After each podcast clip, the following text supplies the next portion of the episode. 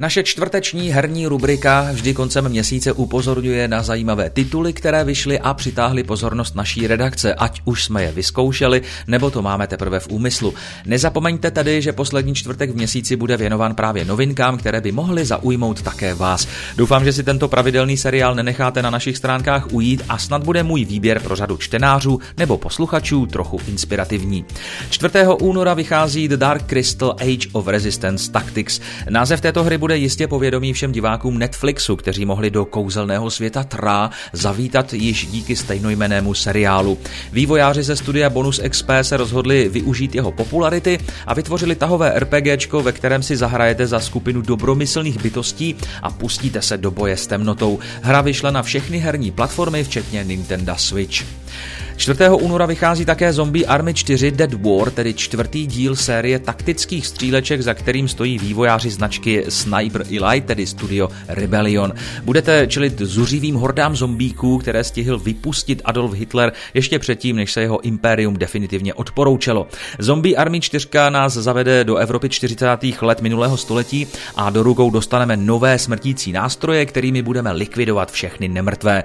Užít si můžete také solo mod anebo kooperaci operaci až pro čtyři hráče. 11. únor přináší Metro Exodus Sam's Story, tedy závěrečnou kapitolu skvělého FPS z minulého roku. Expanze Sam's Story se odehrává oproti tomu předchozímu dílu v otevřené lokaci, no a zahrajeme si za amerického mariňáka, který se vypravil do Ameriky přes katastrofami zničený přístav Vladivostok. Jmenuje se sám a jeho úkolem bude na tomto místě ku podivu přežívat. Toto velkolepé zakončení vyšlo na počítače Xbox One a PlayStation 4.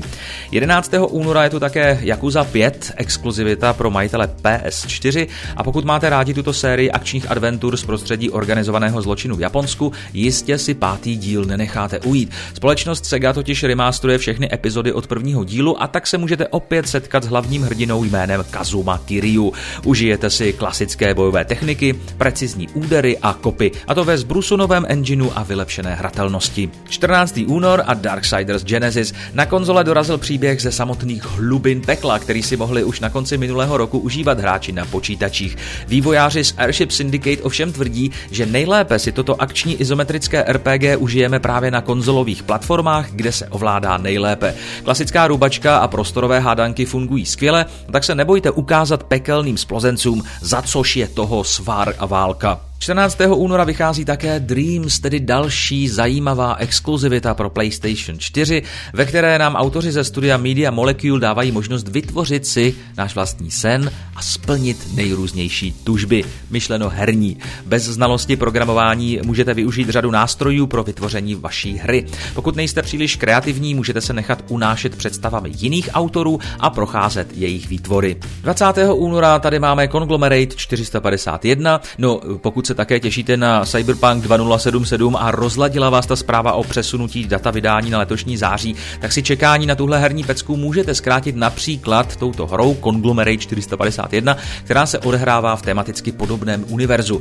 RPGčko vás přivítá futuristickým městem, kde budete spolu s partičkou technicky i geneticky upravených statečníků likvidovat špínu, která město postupně decimuje.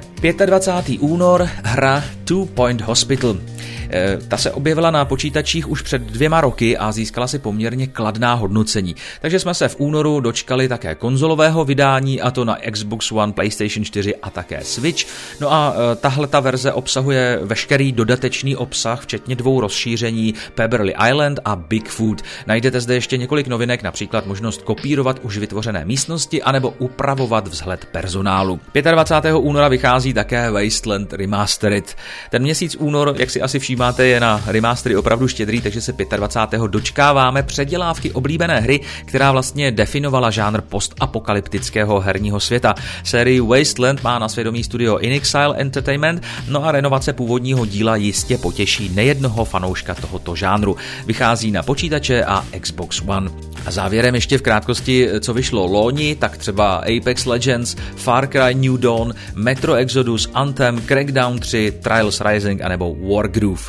Kterou hru jste si v lednu koupili a zároveň byste ji doporučili ostatním? Napište svůj názor do komentářů pod článkem.